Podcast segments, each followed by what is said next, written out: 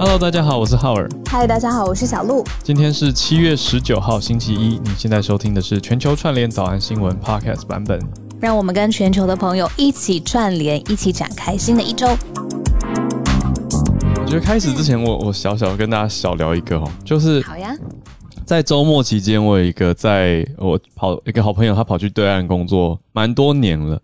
他就没有在听我们的节目，因为我跟他认识的时候，我没有在做这个节目嘛。我那个时候他对我的印象就是一个，哎，就是一个做英文相关工作，然后做翻译相关的人。那结果他他现在在创业啦。总之他的创业呢，就会牵涉到，因为他在对岸创业，所以绝对就是牵涉到他的创业项目要往哪一个市场发展。那国际上呢，他就在我们就在聊滴滴的事情。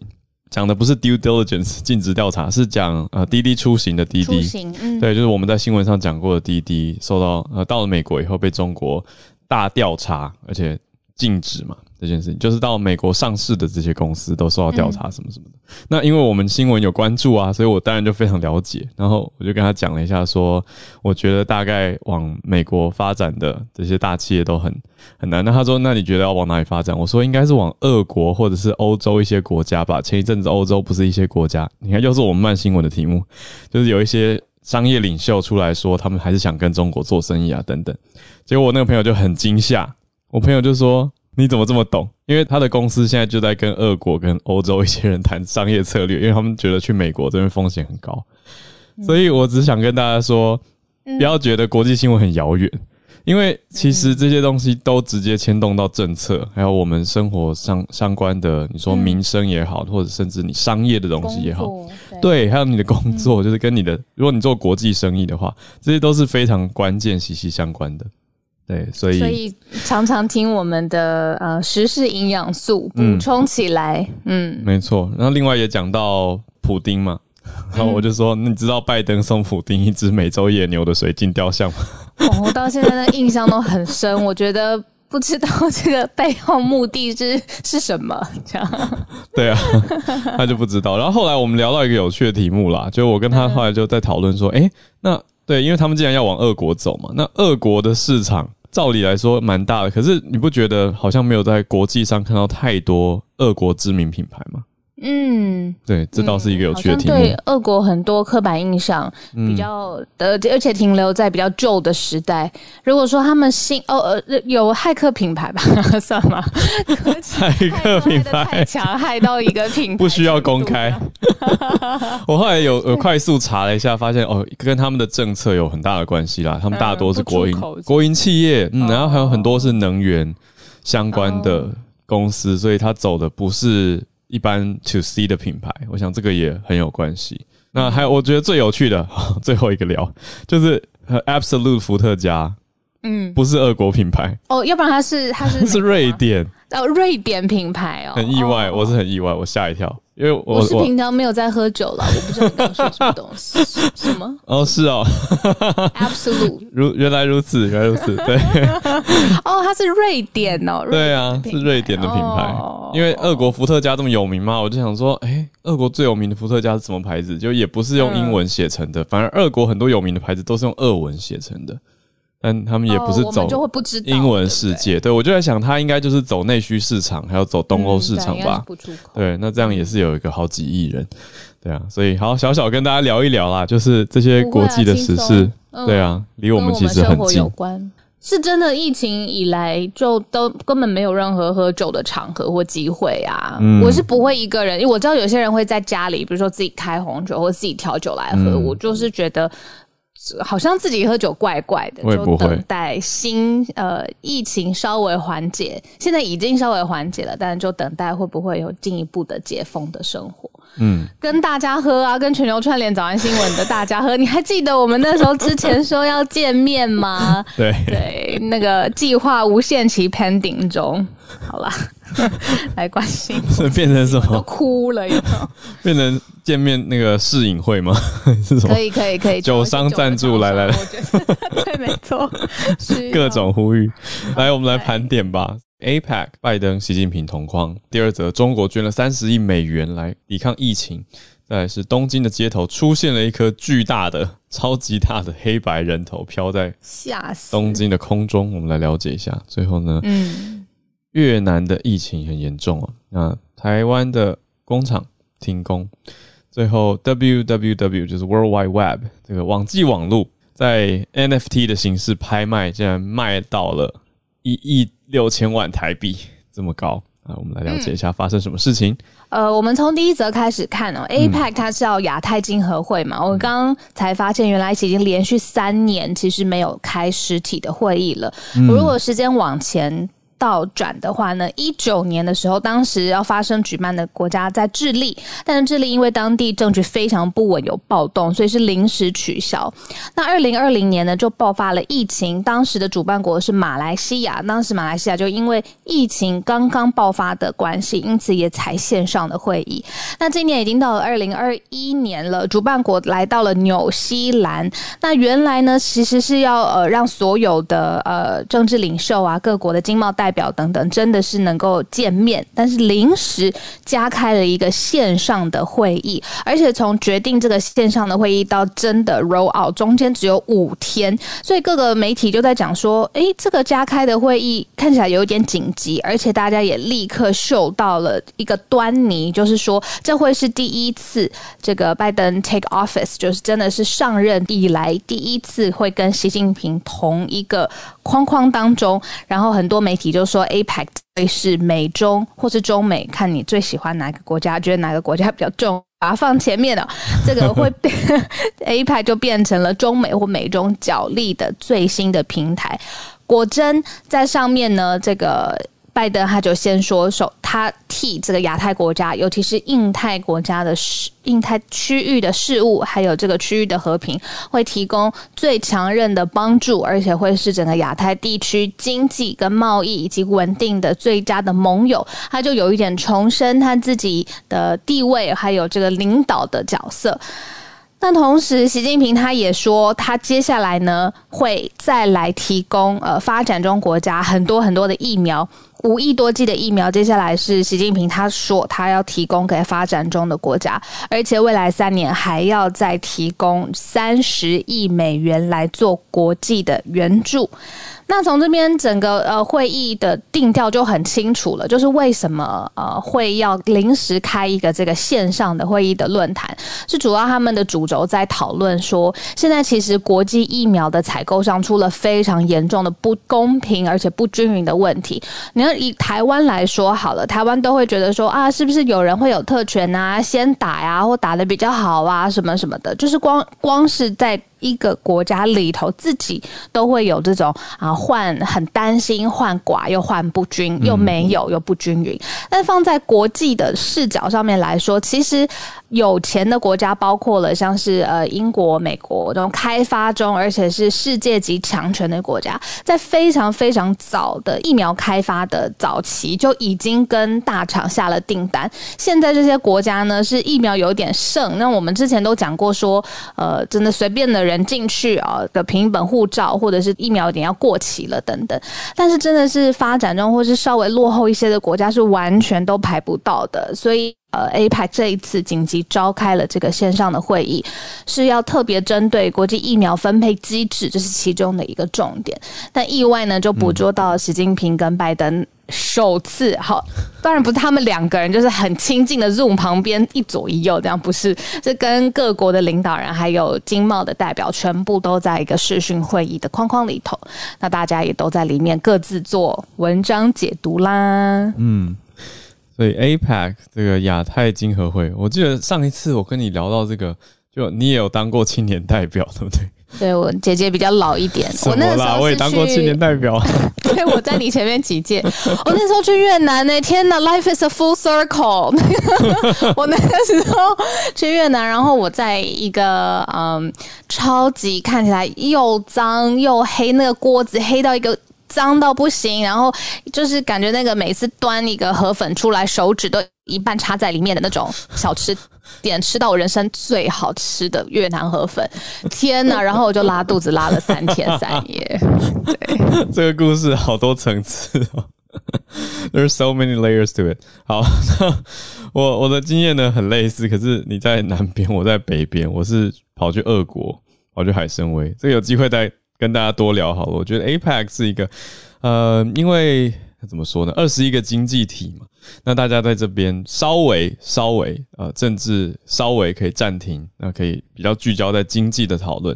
当然不可能完全撇除掉撇除掉政治的因素，可是相对的可以在这边比较完整的参与。所以其实我们在呃 APEC 当中有相对比较多的操作空间哦，所以才让青年代表可以去增广见闻吧，或者跟国际青年交流，我觉得是很好的经验。可 是就像小鹿讲的，很多在地生活体验，这有机会我们再聊。你刚刚那个故事太多层次了，你的手指放进去那个 那个画面，然后最好吃的就吃完以后，结局并不是那么的美好，可是也是一个，也是个回忆。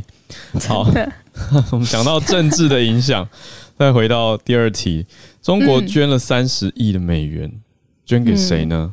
捐到哪里去？就是说捐到开发中的国家，也都是在这个 APEC 的会议上面来公布的。嗯、希望呢，可以帮助这些开发中的国家赶快从疫情的摧残。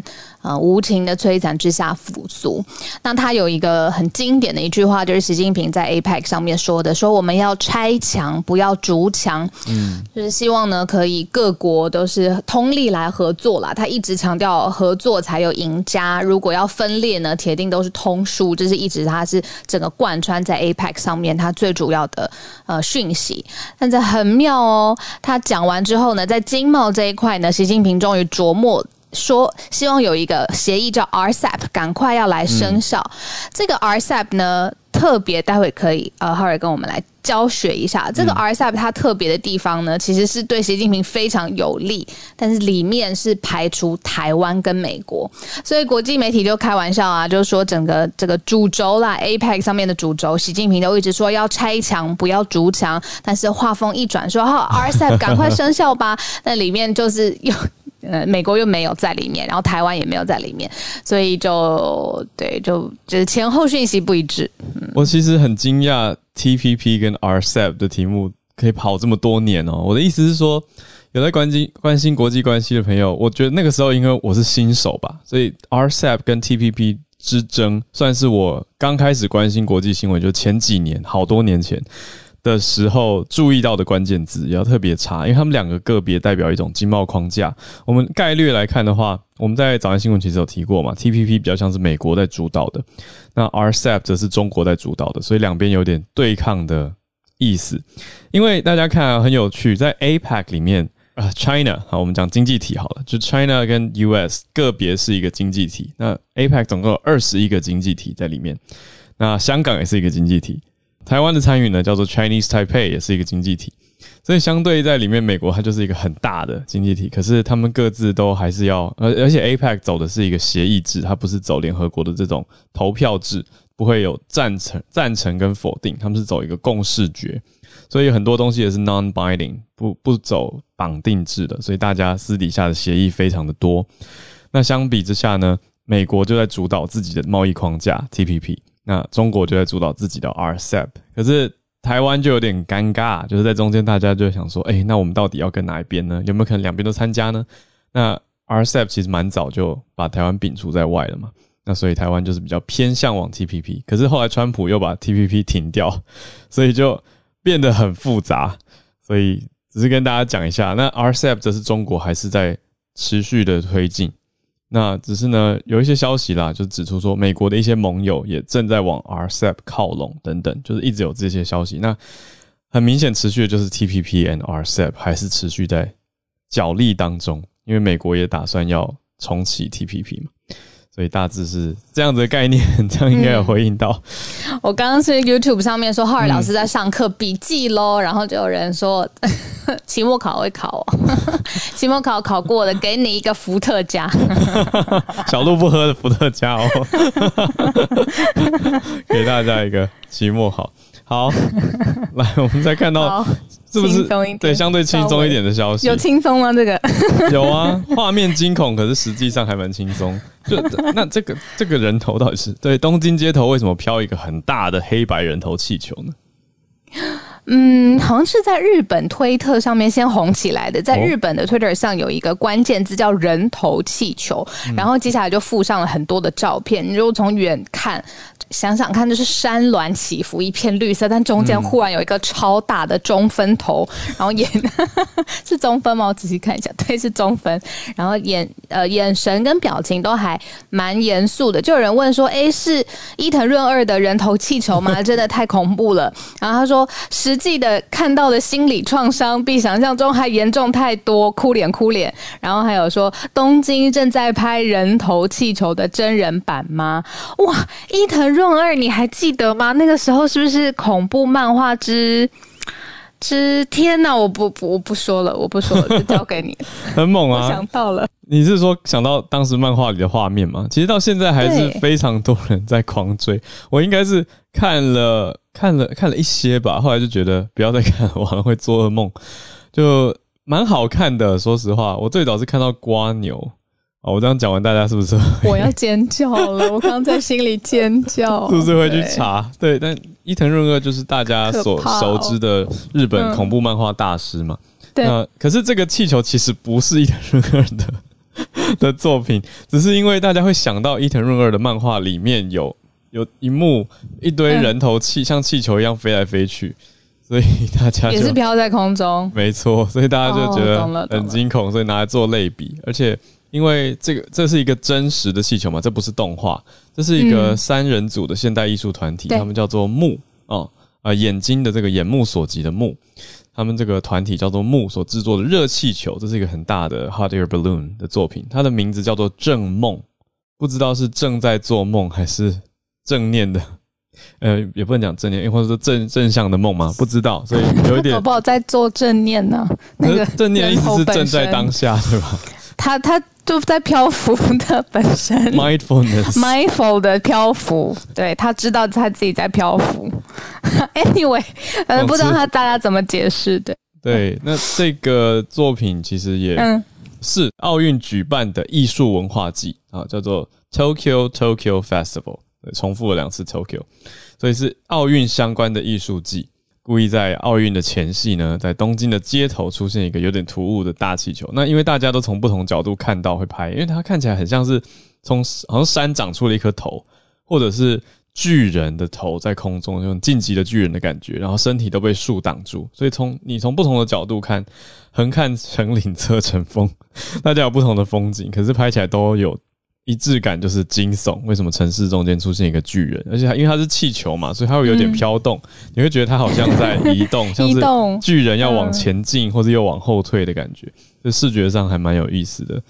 跟大家分享这个轻松的艺术东京艺术季的消息，那个冬奥相关的艺术文化季，这个人头，嗯。蛮大的，七层楼这么高。嗯嗯，补、呃、充就是，刚刚浩尔也说，冬奥马上即将要开幕了嘛，但是当地现在已经连续好几天，就是单日确诊超过五千还是六千。我刚才早上在在呃收集资料的时候，就是当地的。呃，疫情的状况是没有缓和下来的。嗯，那当然，我们讲的这个有点惊恐，有点小轻松。但是，其实国际媒体上面还有另外一个观察的重点，就是哇，那不知道开幕的时候，日本东京啊，这样真的安全吗？这样，嗯，我还想到我们的听友 Nobuhiro，他有分分享在社团，他这次担任了东京奥运的义工。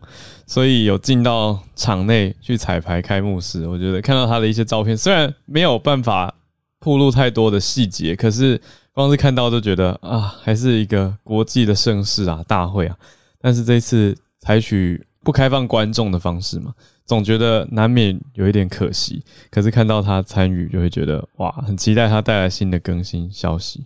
嗯，他有在那个电车上面，也 应该是电车吧，还是进入选手 选手村？对对对，我看到那个，我真的很谢谢他的一路陪伴我们的节目。对啊，那再来看到越南，越南，嗯、越南的疫情都蛮严重的，确诊数单日有破六千。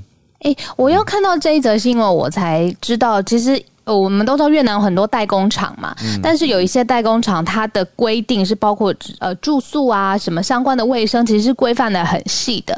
像是呢，呃，其中有一个台厂，就是因为这一次的疫情，呃，是一个板卡，就是呃电脑相关的板卡，嗯、因为这次的疫情又受到很大的影响，那他就跟媒体表示说，其实，在越南，如果你是一个委外的代工厂，他们有一个要符合三就地原则，是什么意思呢？叫就地生产，就地。嗯用餐，而且要就地住宿，这个是当地对于呃委外代工厂的一个保障吧。嗯、但是在疫情时期，这个保障就变成了层层的枷锁，就是疫情又这么这么的严重，然后还要住在一起，然后还要一起吃饭，嗯、根本做不到嘛。那所以就必须要硬生生的停工。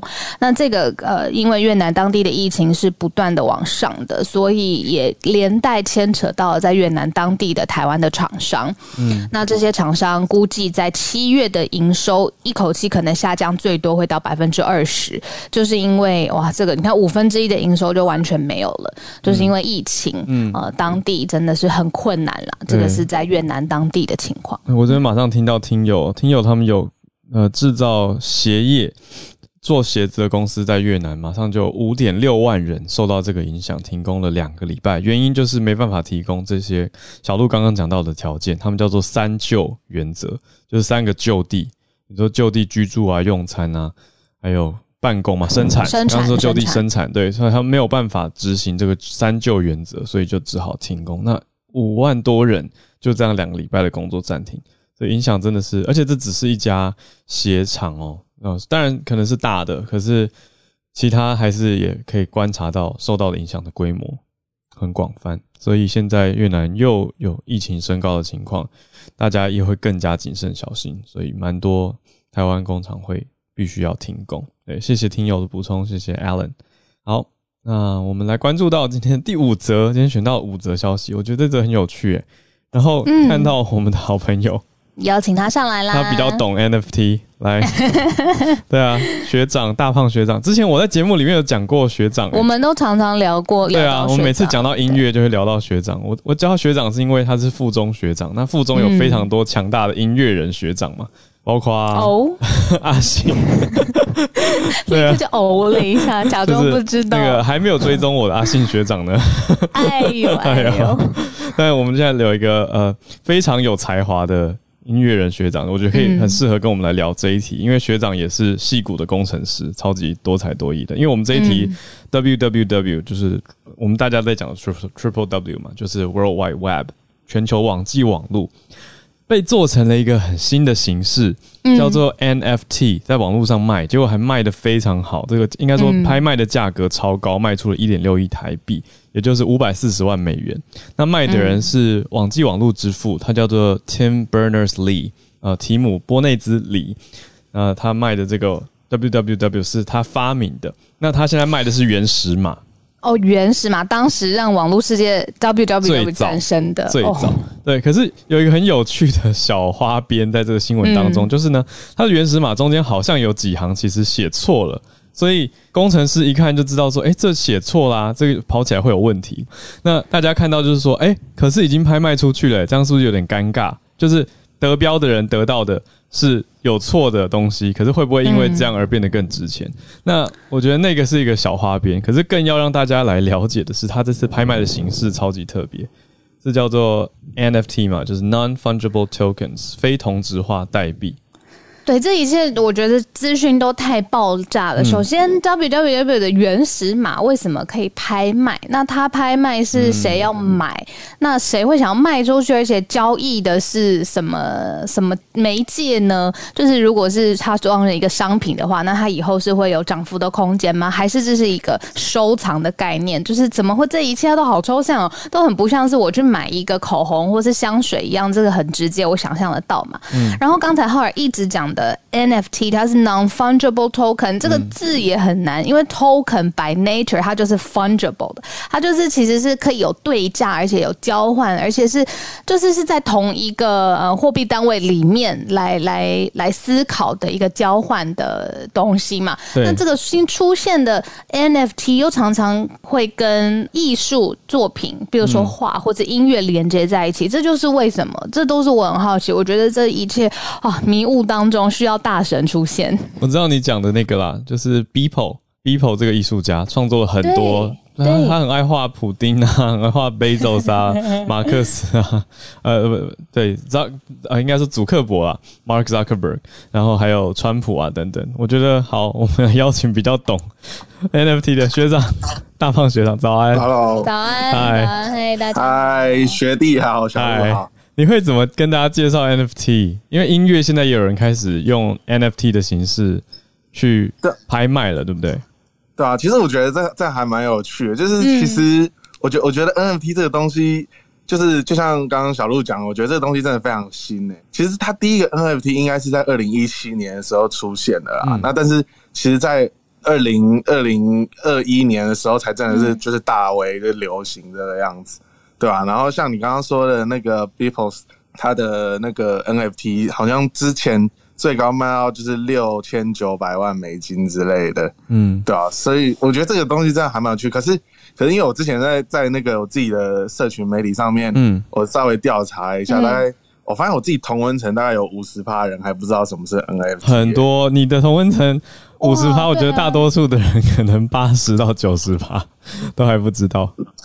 对啊，我觉得是不好理解，学长。比如说，因为像。比如说，我很喜欢假设学长的音乐，像学长现在出了一一个新的歌嘛，那我很喜欢，我不就是想办法去下载，我就也有了嘛。或者说，我很喜欢 Beeple 的一幅画，我也把那幅画存在我电脑里，嗯、我也可以说我拥有这幅画。只是虽然我没有去拍卖得标，那这中间的差别是不是就是 NFT 它利用区块链技术来做到，能够说跟世界证明我是得标者，是这个差别吗？就像 NFT 这个东西，它其实它就是一个数位的档案。那像刚刚、嗯。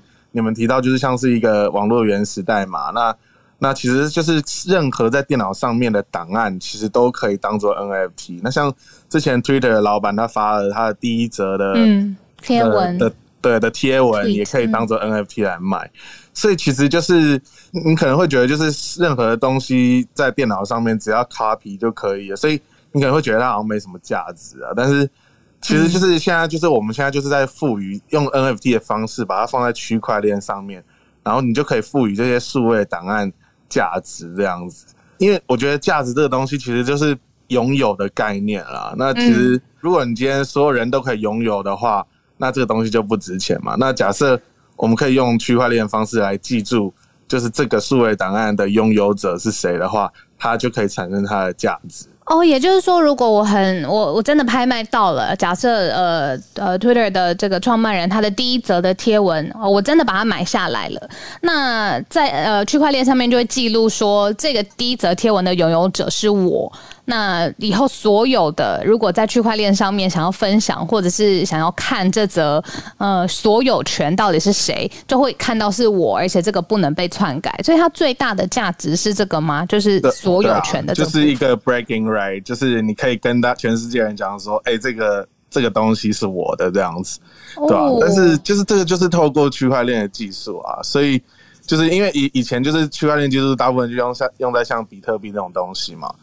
对啊，然后现在就是把它用在就是数位档案，然后其实现在最多的应用就是应该就是在艺术品上面啦，嗯、就是像是音乐啊，或者是影像啊，或者是 JPG 档，就是因为大家可以看得到，就会比较想想要拥有这个样子。嗯，我看到其实很多做音乐的，呃，就是像你们音乐创作者这么专业的音乐已经。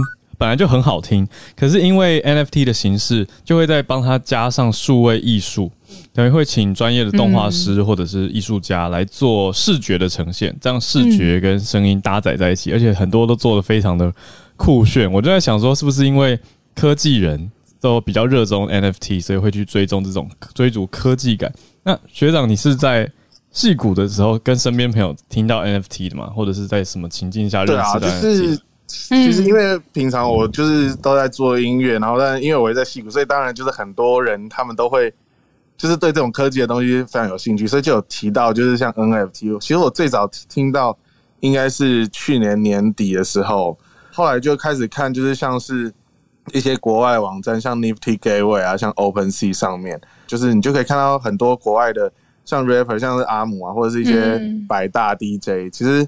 他们都有发自己的 NFT，而且他们的也都就是音乐配上影像这样，然后一个可以拍卖到就是超过一百万美金这样子。美金哦，哦，对啊，音乐配上影像，然后又是大百大 DJ，然后又是名人加持，所以那我很好奇，如果我真的很想，假设我想买你的 NFT，我知道你出了一个自己的音乐作品，然后而且是用 NFT 的形式，我要怎么买呢？我是。我最近我也放了一个 NFT 在在 Fancy 上面，就是其实台湾有两个平台啦，一个叫 Artsong，一个叫做 Fancy。嗯，对，然后 Fancy 是就是那个 F A N S I。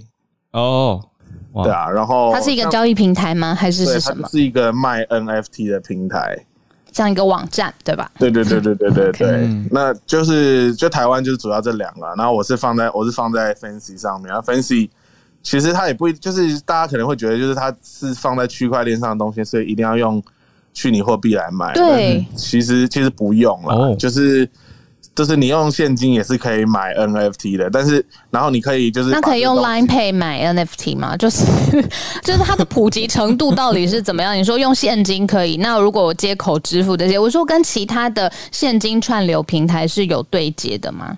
呃，就是，其实我不确定，我不确定就是 Line Pay 可不可以啊？但是就信就是信用卡或者网络账号就是是可以的这样子。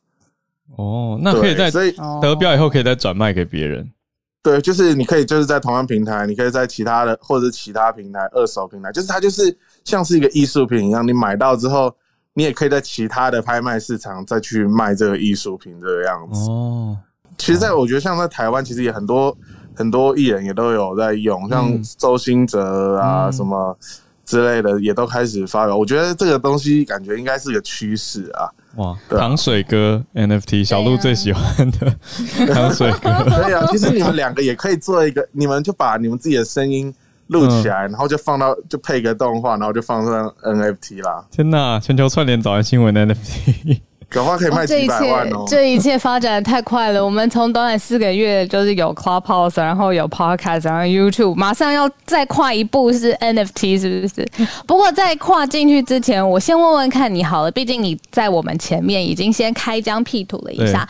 你最近发了自己的新的 NFT，这个我很好奇，我想听听看你的 NFT 的内容。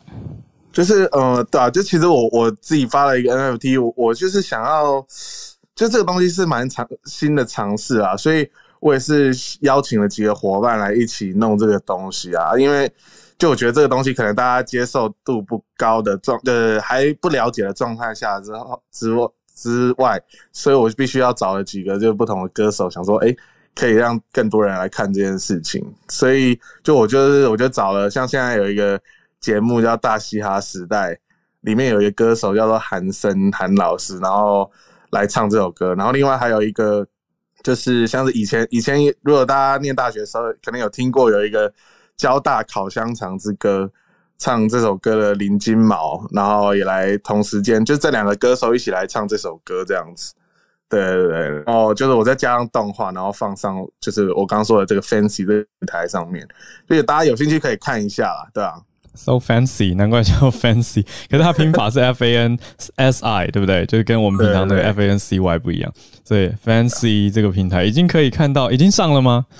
已经可以看得到了，对。哇，所以上去看这首歌的名字很狂，它叫做《封闭曲》。哦，我没有骂人哦，就是疯狂的疯，一定要取人家的必取啊，封必取。那歌词内容颇狂的，所以大家好奇的话，点进去大胖学长的头像，你看到大胖，然后点进去以后呢，从他的 Instagram 就可以直接连接超连接到他们 NFT 封闭曲 NFT 上线，马上可以连到，所以让大家看一看这个科技跟艺术结合的最新趋势。哇，我希望大家可以多跟大胖来交流，就是呃，因为我我觉得大胖非常呃平易近人，然后聊天总是让人大家笑哈哈之外的，他的音乐才华，至少浩尔跟我我们都也都很喜欢你的作品，所以嗯，大家可以多去跟呃大胖在音乐方面或者是个科技趋势方面，我觉得大胖都会是很好的朋友啦。然后也理解他的整个创作的历程，我觉得蛮酷的。对啊，我有一次在 IG、嗯、我的 IGTV 发我唱《想自由》，就是在学长的录音室，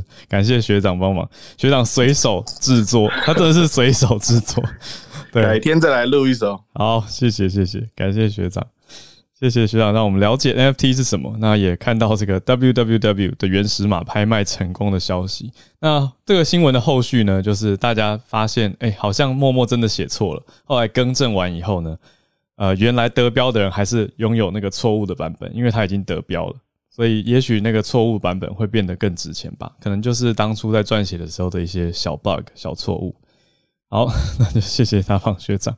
那我们刚好接续着跟大家继续开始全球串联读报，一分钟的时间已经邀请几位朋友上来了。刚才讲到日本东京的消息，我们就看到好关心哦，关注东奥的我们几位在东京的朋友。Megumi 一阵子没有听到你的声音，今天想要分享的一则就是有关唐凤政委他昨天发表说他没有办法来东京的这件事情。嗯、然后呢，日本的这个网友们大家就一一片。好，连我那个一朋友他们都立即那个 line 给我说，哎、欸，那个你们唐凤不来的这样子，然后好伤心。嗯、然后我就去看了一下那个，就是日本的雅虎，就是呃，这个这件新闻也上了头条。然后除此之外呢，一个小时里面有四百多个人在留言。那我我的头像就是当时他的留言是一个小时有四百多个人是呃，就是第一位，就是他如此的受到日本人的关心。嗯、然后很多人的留言都是说。嗯、呃，很明智的决定啊，或者是说，呃，等疫情结束以后再来日本吧。然后还有人甚至写说，呃，唐凤呢，其实实在是台湾的宝藏哦，所以呢，他来日本反而怕他会被染疫，所以干脆不要来好了，等等的。嗯、然后呢，我看到一个最讽刺的一个留言，就是说，有一个人说，因为之前那个七月十号的时候发表唐凤要过来的时候，然后两在日本的那个官房长官加藤先生呢，他们立马就发表说，嗯。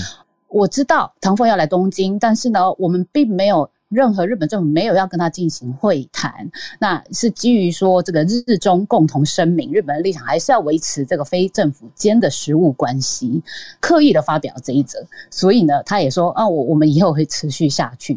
那有人就是讽刺说，哎，其实表面上日本政府是表明说是要撇清关系，嗯，可是其实是日本政府没有一个官员有足够的智力可以跟唐凤交谈。就好几个人这样写，我就觉得哇，也太讽刺了。但是就是，但是由此可见啦，就是唐凤政委真的是在受到很高的推崇，对，非常非常，而且很多人关注这件事情，嗯，很好的事情。最少我们台湾的能见度在日本又增高了一些，这样子。谢谢 Megumi 带来这个消息。嗯你知道我我听到 Megumi 讲啊，我就觉得哇，这个很百感交集。嗯、因为啊，我前两天跟唐凤一起做了一场记者会嘛，嗯、然后那个时候就说唐凤接下来要赴日本，嗯、那个时候还没有取消这个行程。然后你知道，反而是台湾自己的民众哦，就说哦、呃，这个呃政委还没有 debug 完就要去日本玩哦，爽歪歪，就是。啊有人就是会这样子留言，反而是台湾自己的人说哦，就把台湾疫情丢下来要去日本爽喽，就是这种。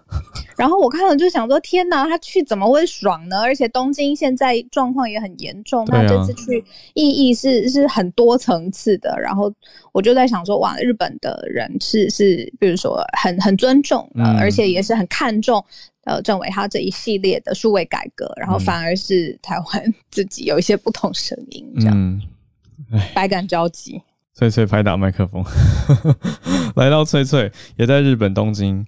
翠翠跟我们讲的是奥运相关餐饮业相关的消息是吗？呃，应该说是，其实奥运的选手村他们有就是专属的二十四小时的餐厅。嗯、那其实呃，因为日本他们其实，在三一一的部分，他们其实做了很多的努力，就是有关于当地辅导当地食材的推广。对。可是这一次，嗯、呃，非常讽刺的就是说，原本他们其实有一个计划叫做复兴五轮，这个五轮就是奥运的意思，也就是说，他们希望就是能借由，因为奥运是一个国际的。大怎么讲大活动，他们希望可以把东北，就是因为福岛在东北嘛，嗯、东北的文化跟福岛本身的一些事情，希望可以借由的奥运就是推广出去，然后让那个，因为我们之前有提过，其实福岛它现在还是深受所谓的风评被害影响，嗯、对，那他们希望可以借由奥运，然后让这个风评被害也可以稍微的弭平，但是没有想到，就是其实在选手村里面，他们所使用的食材是全部都没有写，就是标示产地。的那他们是说，呃，因为用的食材实在是太多了，所以他们可能日后会在官网上面就是，呃，把它就是放上去。可是也有相关的人士是说，嗯、呃，听说其实蛮多都是进口的食品这样子。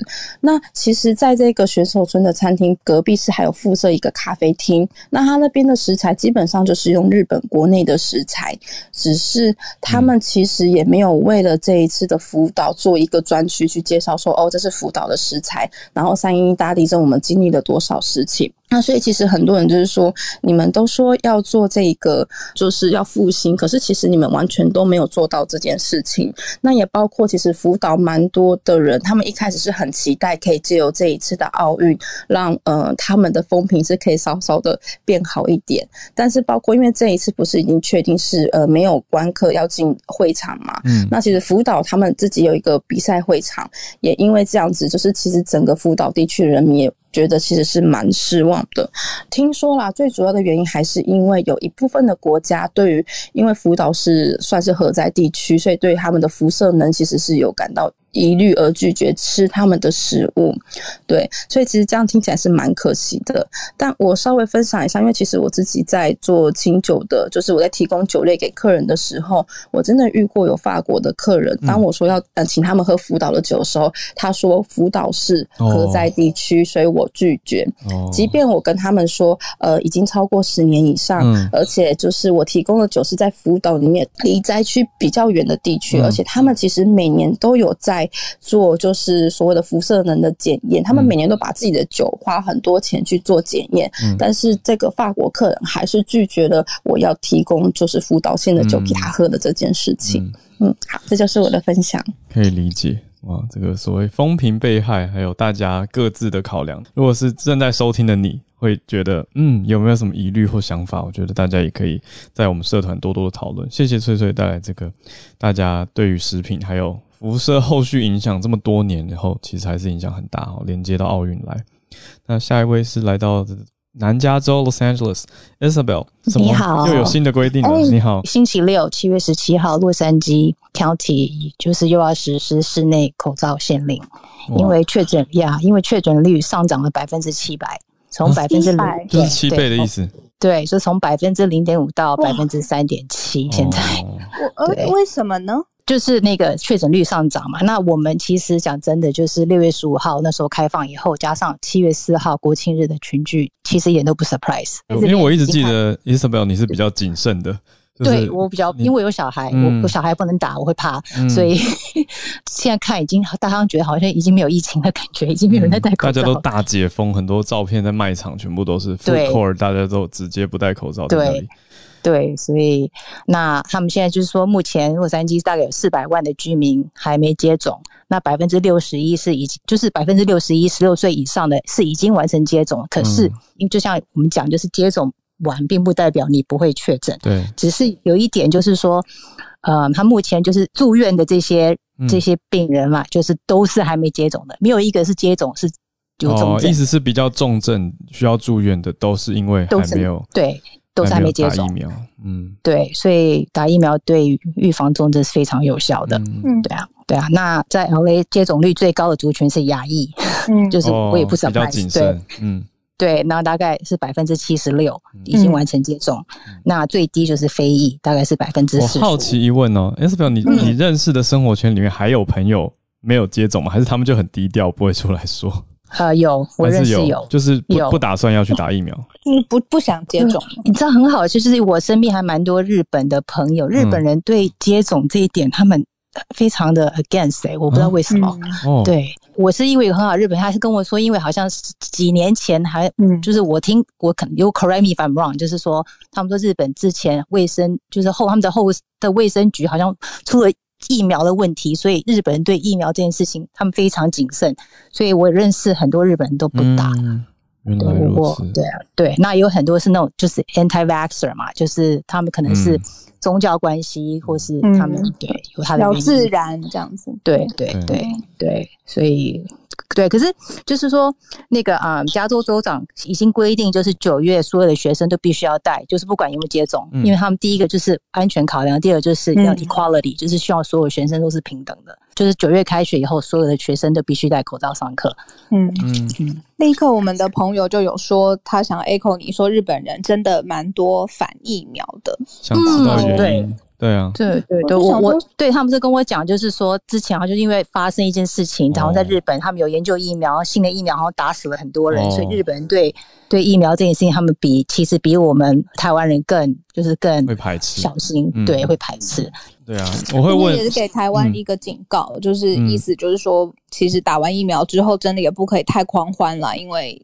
对，已经有一些新的数据，你们比我们前面嘛？对对，而且我觉得主要是因为小孩十二岁以下还不能打，对，所以他说现在很多就是确诊都是小孩，哦、小孩很多，所以我因为自己有小孩，我就会比较担心，因为他们还不能打。对啊，像有一些地方出来喊的口号就是 Protect the Young，就是主要还是要照顾、嗯、照顾年幼族群，嗯、因为他们现在还没有疫苗的保护，对这是一个很大的担忧点。谢谢 Isabel，我刚会问是因为我在想的是说。疫苗的施打率逐渐提高以后，到后期应该就是有一些人他就是不打，对，那就是没办法，对，不就是这就是一该会打人都已经打了，因为现在在这边就是你我随便 walk into 那个就是那个 pharmacy，我就可以又不用 appointment，我就可以随时打，非常容易。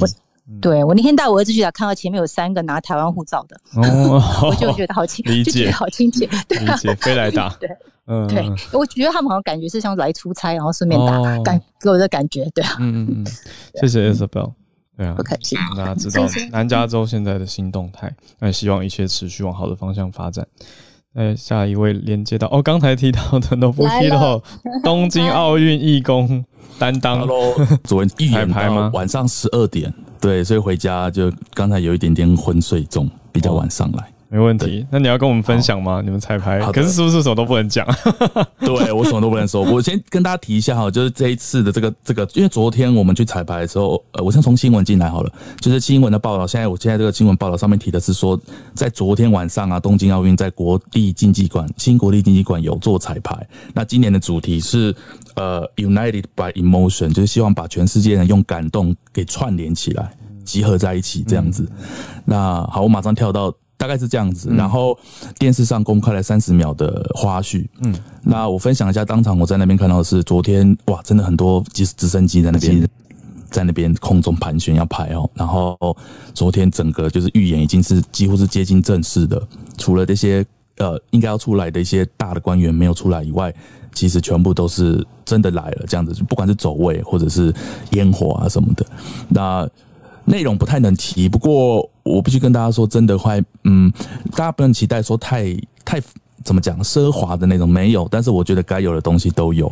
然后在场我们看了也都蛮感动的，嗯，对，在场外就可以直接看到我们的中华台北的那个会旗，对，我每天经过都不停的拍它，就不停的找角度拍，哎，再再拍一次好了。然后不好意思，我不知道每年是不是顺序是这样，因为。我可以说的是，我们今天是排在第一百零四位，所以呃出场的时候，所以大家如果看到泰国，泰国接下来是韩国，韩国的下一个就是我们，所以大家就是可以有这样子的认知，这样子，然后很兴奋，我一直都还在这个奥运的这个，虽然说还是有很多大家反对啊，在日本疫情也是有上涨，但是我觉得这真的是一个一个机会，让大家心理上可以呃怎么讲？团结在一起，全世界人团结在一起，所以我我有我有分享在我们团体那个呃呃，对不起，我们的社团。社团里面有在说啊，我的我的感想。那另外，我昨天晚上快要睡觉前，我还是忍不住发表了呃那个分享了一个，我现在我的 bio 里也有写的，就是他们有一首今年的这个东京奥运的，如果你是胜利的者，你可以听到的一首，应该是 Victory Ceremony 的一个 music。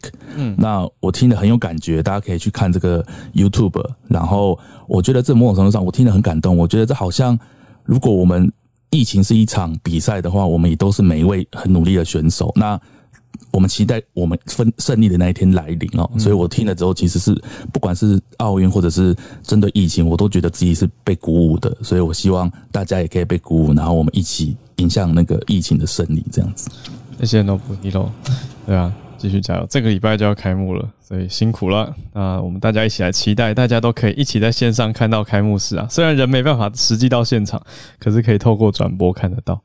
那再连接到美东的月光河。接续刚刚大胖学长还有 Noble Hero 讲的话题，然后我要谈到的是跟 NFT 还有东京奥运有关的，就是因为疫情的缘故，也导致了东京奥运会走向更多更多的虚拟体验。然后他们今年推出的奥运商品呢，除了一般常听见的钥匙扣啊这类实体产品外，还有虚拟 NFT，就是非同质化代币的奥林匹克。纪念徽章系列，像我的头像目前就是一个，就是他们把过去大概有一百年的很多一些值得纪念的海报，然后做成 NFT 的版本，然后跟球迷来提供，是一种可以收藏还有可以交易的，嗯，一个奥运的徽章的数位版本。然后算是可以说是一个收藏品吧。那因为这种 NFT 的奥运数位产品的出现，一般就是。基于疫情的催化，然后另一方面有区块链 blockchain 的发展来做依托，然后所以就是区块链为基础来证明说，呃，这个创原创性还有所有权，所以都拥有独特的标志，具有唯一性，而且比较难被窃取。所以呢，最近好像比较获得市场的青睐。那另外还可以再讲，我这我今天的标题就是比较长，因为投资 NFT 到底究竟是在买什么？因为有时候我们就觉得说，诶，这个东西好像最近很火，可是。到底它是什么东西呢？那这边也可以来讲一下，NFT 就是对特定的作品的引用，然后不是作品的本身。它可以把代币当成是基于区块链的真实性证书，也是一种代表全球条目的可交易文件。然后听起来好像是 还是很虚无缥缈，对不对？所以其实也不算错。就像 NFT 最近常结合艺术，比方说画画。或者是比方说音乐之类的，像刚刚大胖学长有讲到说，因为是可以看到或可以听到，大家会比较想买。还有最近最火热的就是猴子，如果大家在 Clubhouse 上面看到有好多人的头像是猴子，不要想怎么这么奇怪，其实那个是很贵很贵的 NFT 艺术品。那当然呢，也可以是虚拟的房地产，或是一则 Twitter，就像最早 NFT 哇卖了好多好多钱的，就是一则第一则 Twitter，甚至讲难听一点，可以是放出来的 Gas。嗯对，也可以 NFT，对对对，所以万物皆可 NFT。可是它不是倏倏忽即逝吗？瞬间就消失了。对，但是如果说就是用上了 Blockchain 这种 NFT 的技术结合起来，要卖，只要有人买，只要想办法可以把它记录成数位形式，对吧？是这个意思。嗯哼，是的。谢谢月光。对，所以就是，嗯，谢谢。撇开技术不谈的话，NFT 就是从财务角度来看，还是可以被称为是一种收藏品，是一种另类的投资，很有趣。谢谢。很有趣。对，是每一枚，大家想象以前去汤姆熊玩的那个代币，它它每一枚都有各自的意义，或者说数位编号，还有数位加密技术。嗯，所以不是说一块钱就可以换一块钱，因为每一颗的意义是不同的，所以它在数位形式上的记录是全世界独一无二的意思。谢谢月光带来这个介绍，延续了大胖学长刚好跟我们补充说明的 NFT。大家应该经过今天，我常觉得我们有一种一起上课的感觉，就会学到很多很多。刚刚讲到上课，就要来 Q 老师了。来，我们助战专家时间，Dennis 老师，Dennis 老师，现在这是哪里的照片？Hello，Hello，哎，这个是早安，早安，这个是那个 Louisiana State 的这个州政府的这个大楼。Oh. 对，今天路过，所以拍下来哦。现在来到路易斯安那。从佛罗里达已经来到路易斯安那了。没错，没错，要回家了。嗯，对，今天啊，刚好刚好今天在这个州政府大楼遇到那个前州长，美国传奇传奇路易斯安那州州长的那个 Edwin Edwards，他的他的啊丧礼哦，所以很很多很多的警察包围，嗯，然后很很尊荣，九十三岁，他很特别，是因为他在南方，但是他是民主党人连任了四次的州长，是传奇的政治人物，也是很争议的政治人物，刚好遇上了。嗯，那今天跟大家分享的一样，就是你们选的题目还是。很棒，我觉得每次都选到了重点，重点就在于，呃，APEC 当当中，我们看到拜习在，这是他第一，他们两个第一次在拜登上任之后，呃，APEC 这个会议上面以美国元首的身份同框。如果大家还记得，我们在全球串联有分享过，在四月二十三号的时候，拜登自己不是开一个气候峰会吗？那个时候他们在美国。主导的会议当中有同框，这是他们在 A APEC 他们第一次在 APEC 会议上同框。那同框之后，习近平就出招啦，出招捐了三十亿的美金，美金打算要帮助开发中国家抗对抗疫情。我们可以看得出来，美中之间的对抗，我们说过了，美中之间的对抗会越来越激烈，尤其他们正式的开会之前，正式的两个两个两个元首可以坐下来谈话之前，一定会尽可能的增加自己的筹码哦。最近的动作也越来越越来越多，包括我们上个礼拜说，上个礼拜大家可能看到新闻，美国的副国务卿 Wendy Sherman 要求建要求进行一个跟呃中国大陆的外交部副部长乐玉成要求做一个会面，等于是中高阶层。应该是说蛮高层的会面，中国就拒绝了。那这样的一个消息也在美国报道传出来，所以我们说美中之间的对抗会越来越激烈。现在的拜登政府面临一个比较大的挑战是，到底要如何面对中国？既竞争又合作，我们之前说过了 Kirk Campbell 有说，跟中国的这个合作的关系 （engagement period） 已经结束了。可是下一个世代、下一个时代，接下来拜登政府真的可以全面的竞争吗？以实体的数据来说，真的很困难了。为什么呢？二零二零年，中国对跟美、中美之间的贸易总额是六千五百九十五亿，呃，而且它还是在川普时代，川普的抗中时代哦。这个六千五百九十五亿让中国成为美国最大的贸易伙伴，光是从中国进口的金额呢，就达到了五千三百九十二亿，这些都是实体的数字。今年的上半年，拜登上呃上任之后，这个数字没有增加，而且没有呃没有减少，反而还是继续往上升。然后，在美国美国发行的国债，我们知道美国现在需要很多的资源来建设美国的国内哦。那美国目前发行的国债有超过一兆美元是中国政府所采所买买。下来的所投资的，所以在这样的高度呼来的情况之下，美国面临的挑战是，到底要怎么样来跟中国制衡、跟对抗呢？所谓的合作的时代已经结束了，该怎么办？现呃有很多的媒体跟智库学者大概有分析哦，美国可能有三条路，就是在未来要考虑的三个层面跟中国交往，或者是新的中国政策跟大家分享。第一个部分是合作，合作的部分 engagement 的部分可能。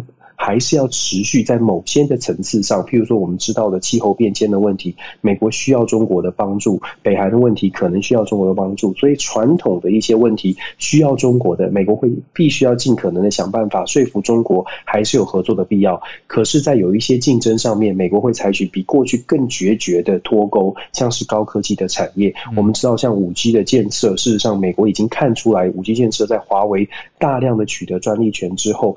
呃，华为跟高通目前在五 G 的相关的专利权，两个人是两个公公司是平起平坐，基本上是呃一样比例的这个专利权的拥有。所以美国意识到在五 G 在高科技产业中国的崛起有大大的威胁，美国必须在半导体在高科技产业拉开跟中国的差距。所以在这个部分可能会是脱钩处理。我们看到很多相关的法案陆续的出台，之前我们的讨论过的 Eagle Act，还有之前的无尽前沿法案，都是针对高科技产业。所以在高科产业上，我们可以看到脱钩的现象。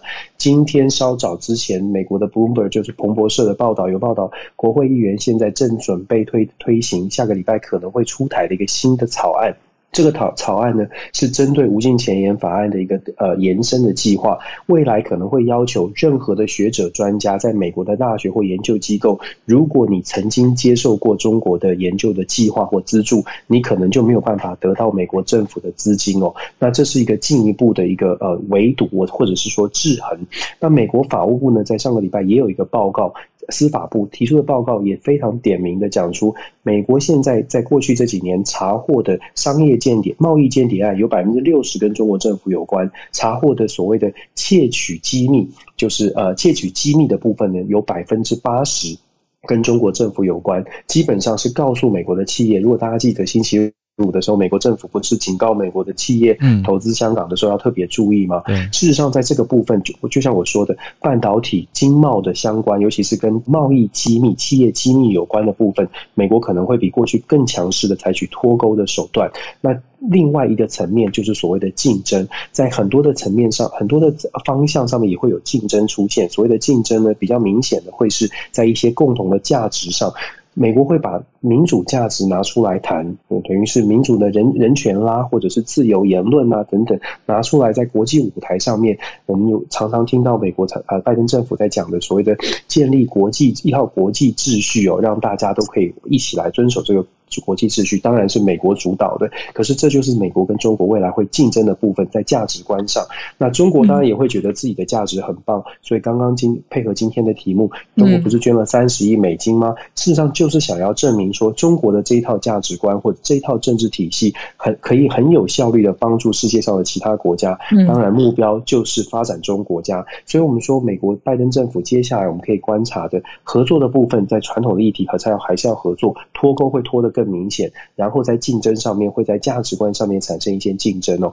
关键的重点在于，美国要如何能够确保在这样的竞争又合作的关系当中，不会擦枪走火，变成大规模的全面对抗。这是美国很大的挑战。中国在目前看起来没有打算要任何的退让，这也是我们比较比较值得继续关注的。什么时候在十月份之前，两个人正式对面呃面对面之前，什么时候才会开始有人摆呃？有人开始降低姿态，那有一些呃，接下来一些新闻，可能双方关于双方的新闻就特别值得关注哦。谁会先低头，谁会先转弯？那我们就静静静静观其变哦。那我觉得台湾在这个时候还是一样，我还是要讲，台湾在这个时候要比较有智慧的看待，比较冷静的看待中美之间的竞争，然后找到我们自己的 niche，就找到我们自己的这个呃强项哦，然后赶快好好好的来发展。我觉得这个时间其实是虽然看起来好像很有危机，可是我我倒是觉得对台湾来说是一个转机，是一个可以掌握到机会，趁着美国在某些脱钩的上面可能需要台湾的时候，我们可以好好的来发挥的地方。嗯、以上今天说的比较比较干一点，抱歉。不会不会，老师听起来其实就是一个拿捏的艺术嘛。老师只是说在合作跟竞争中间，你要小心，让对美国来说就是不要变成全面对抗，所以就是拿捏要恰到好处，对吧？没错，但是这就是非常困难的。这比川普时代比更困难，是因为川普不用考虑那么多，川普就是冲冲冲嘛。那现在拜登是想要把它拉回到一个常轨式的竞争。我刚刚讲这三方面的竞争，它必须要成为一种常态。中中美之间未来的竞争，因为不像以前美国领先中国很多，所以中国现在有自己会觉得比较有筹码。事实上，中国也确实因为有经济的发展，所以中国觉。真的是比较有实力去跟美国在某些程度层面上面进行比较呛、比较呛的这个对抗哦，所以变成在拿捏之间，对于美国来说，它的拿捏的分寸就特别特别的需要更多的智慧了。谢谢老师，谢谢老师。那我们再来连到林氏璧孔医师。东京奥运快到了，我的天哪，好没有实感呢。可是声音里有兴奋，有有有啊，好寂寞的奥运。哎呀。刚刚有提到哈，嗯，日日本的确是有疫苗犹豫的国家，嗯，那主要其实就是大家常常会提到的是一九八九年以后，以降发生了一些疫苗施打的事件，嗯，那当然都是跟打了之后有不良反应有关，然后社会恐慌的报道哈，那主要是 mRNA 疫苗了，我们现在小朋友都会打的哈，麻疹、德国麻疹、腮腺炎这个疫苗，那时候打了出现一些副作用，后续。后续还有 B 型肝炎疫苗，他们打得也不是很顺利哈。那连续几次的社会事件，让他们整个社会对疫苗施打有很大的质疑跟疑虑，一直到现在。因此，日本政府其实也不敢强制啊，在疫苗的政策上太强制，人民会反弹。所以有一个很简单的例子，就是你看我们这个麻疹啊。mRNA 我们小时候都会打。嗯、那台湾应该是已经被 WHO 宣布哈，麻疹早就绝迹的国家。全世界的先进国家几乎都是没什么麻疹。诶，可是日本有哦，日本就是麻疹，德国麻疹哦，因为他们有一个失落的时代，就是那一个年代的年轻人哦，到现在大概也许二三十岁，他们没有打过这个 mRNA 疫苗，所以。是没有抗体的，是 vulnerable。嗯，病病毒一进来，他们就会被传染哈。所以日本这几年呐，每次每隔个几年都会有大大小小的德国麻疹或是麻疹的流行。嗯，所以我们我以前写旅游文章哈，有时候会啊，东京流行麻疹了，所以我们要小心自己有没有抗体。然后一岁以下，因为我们大家知道嘛，小朋友是一岁才打 N N R，。嗯。一岁以前的小朋友，我是建议大家不要带去日本的哦。哦，不止日本哦，因为像是中国大陆啊、东南亚很多地方，其实麻疹都还没有根除。哇，这好重要的。对，应该说医学知识，大家要知道，一岁以下的小朋友，很多地方要看一下当地有没有可能的麻疹情况，啊它会是一个风险。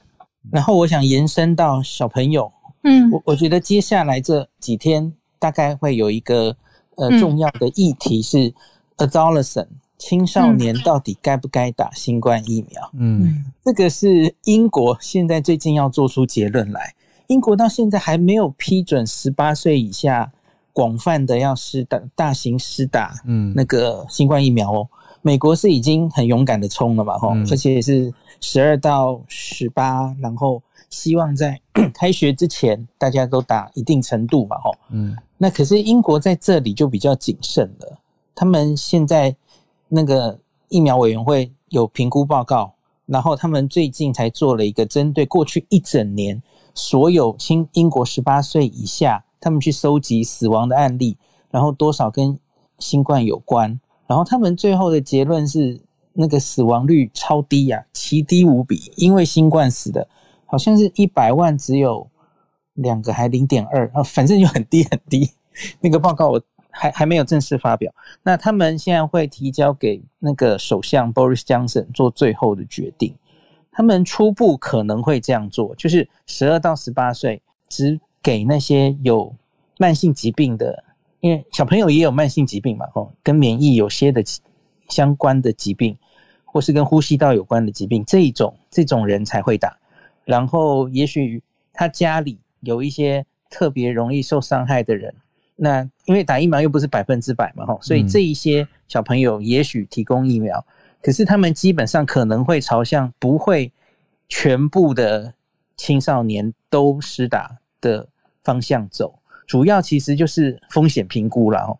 因为大家现在也看到这个青少年哦，你知道打 mRNA 疫苗会有心肌炎的副作用，最近才被关注到的嘛。然后打 AZ 的话，那又又会担心年轻人会有那个血栓的副作用哦。那风险评估之下，他们可能会直接就建议不要大量施打。可是这里这里引起蛮大的争论哦，也有人觉得，嗯，诶，小朋友这样子去上课哈，那他虽然自己没事，可是他会传给别人。要不要为了不要让小朋友传给别人的这件事，就让他们冒着施打疫苗的可能承受的风险？这个是现在英国正在激烈辩论的事情哈，嗯。那所以是一个礼拜内，首相可能会做决定。嗯，那所以我觉得这很值得继续关注，因为台湾上礼拜其实也有传出议题嘛，吼，就是我们买到 BNT，然后我们的专家委员会有提出来，吼，就提出是不是我们 BNT 要保留给学生，吼，十八岁以下青少年施打的议题，吼，就我觉得这个会跟英国。的决定联动在一起，这样大家可以继续关注这个议题。医生，那英国会要特别呃确定这件事，是不是跟开学有关呢、啊？就是跟接下来就孩童要就学是有关系的。有关，因为现在英国大家知道，今天是他们的自由日哦，他们要解封了哈。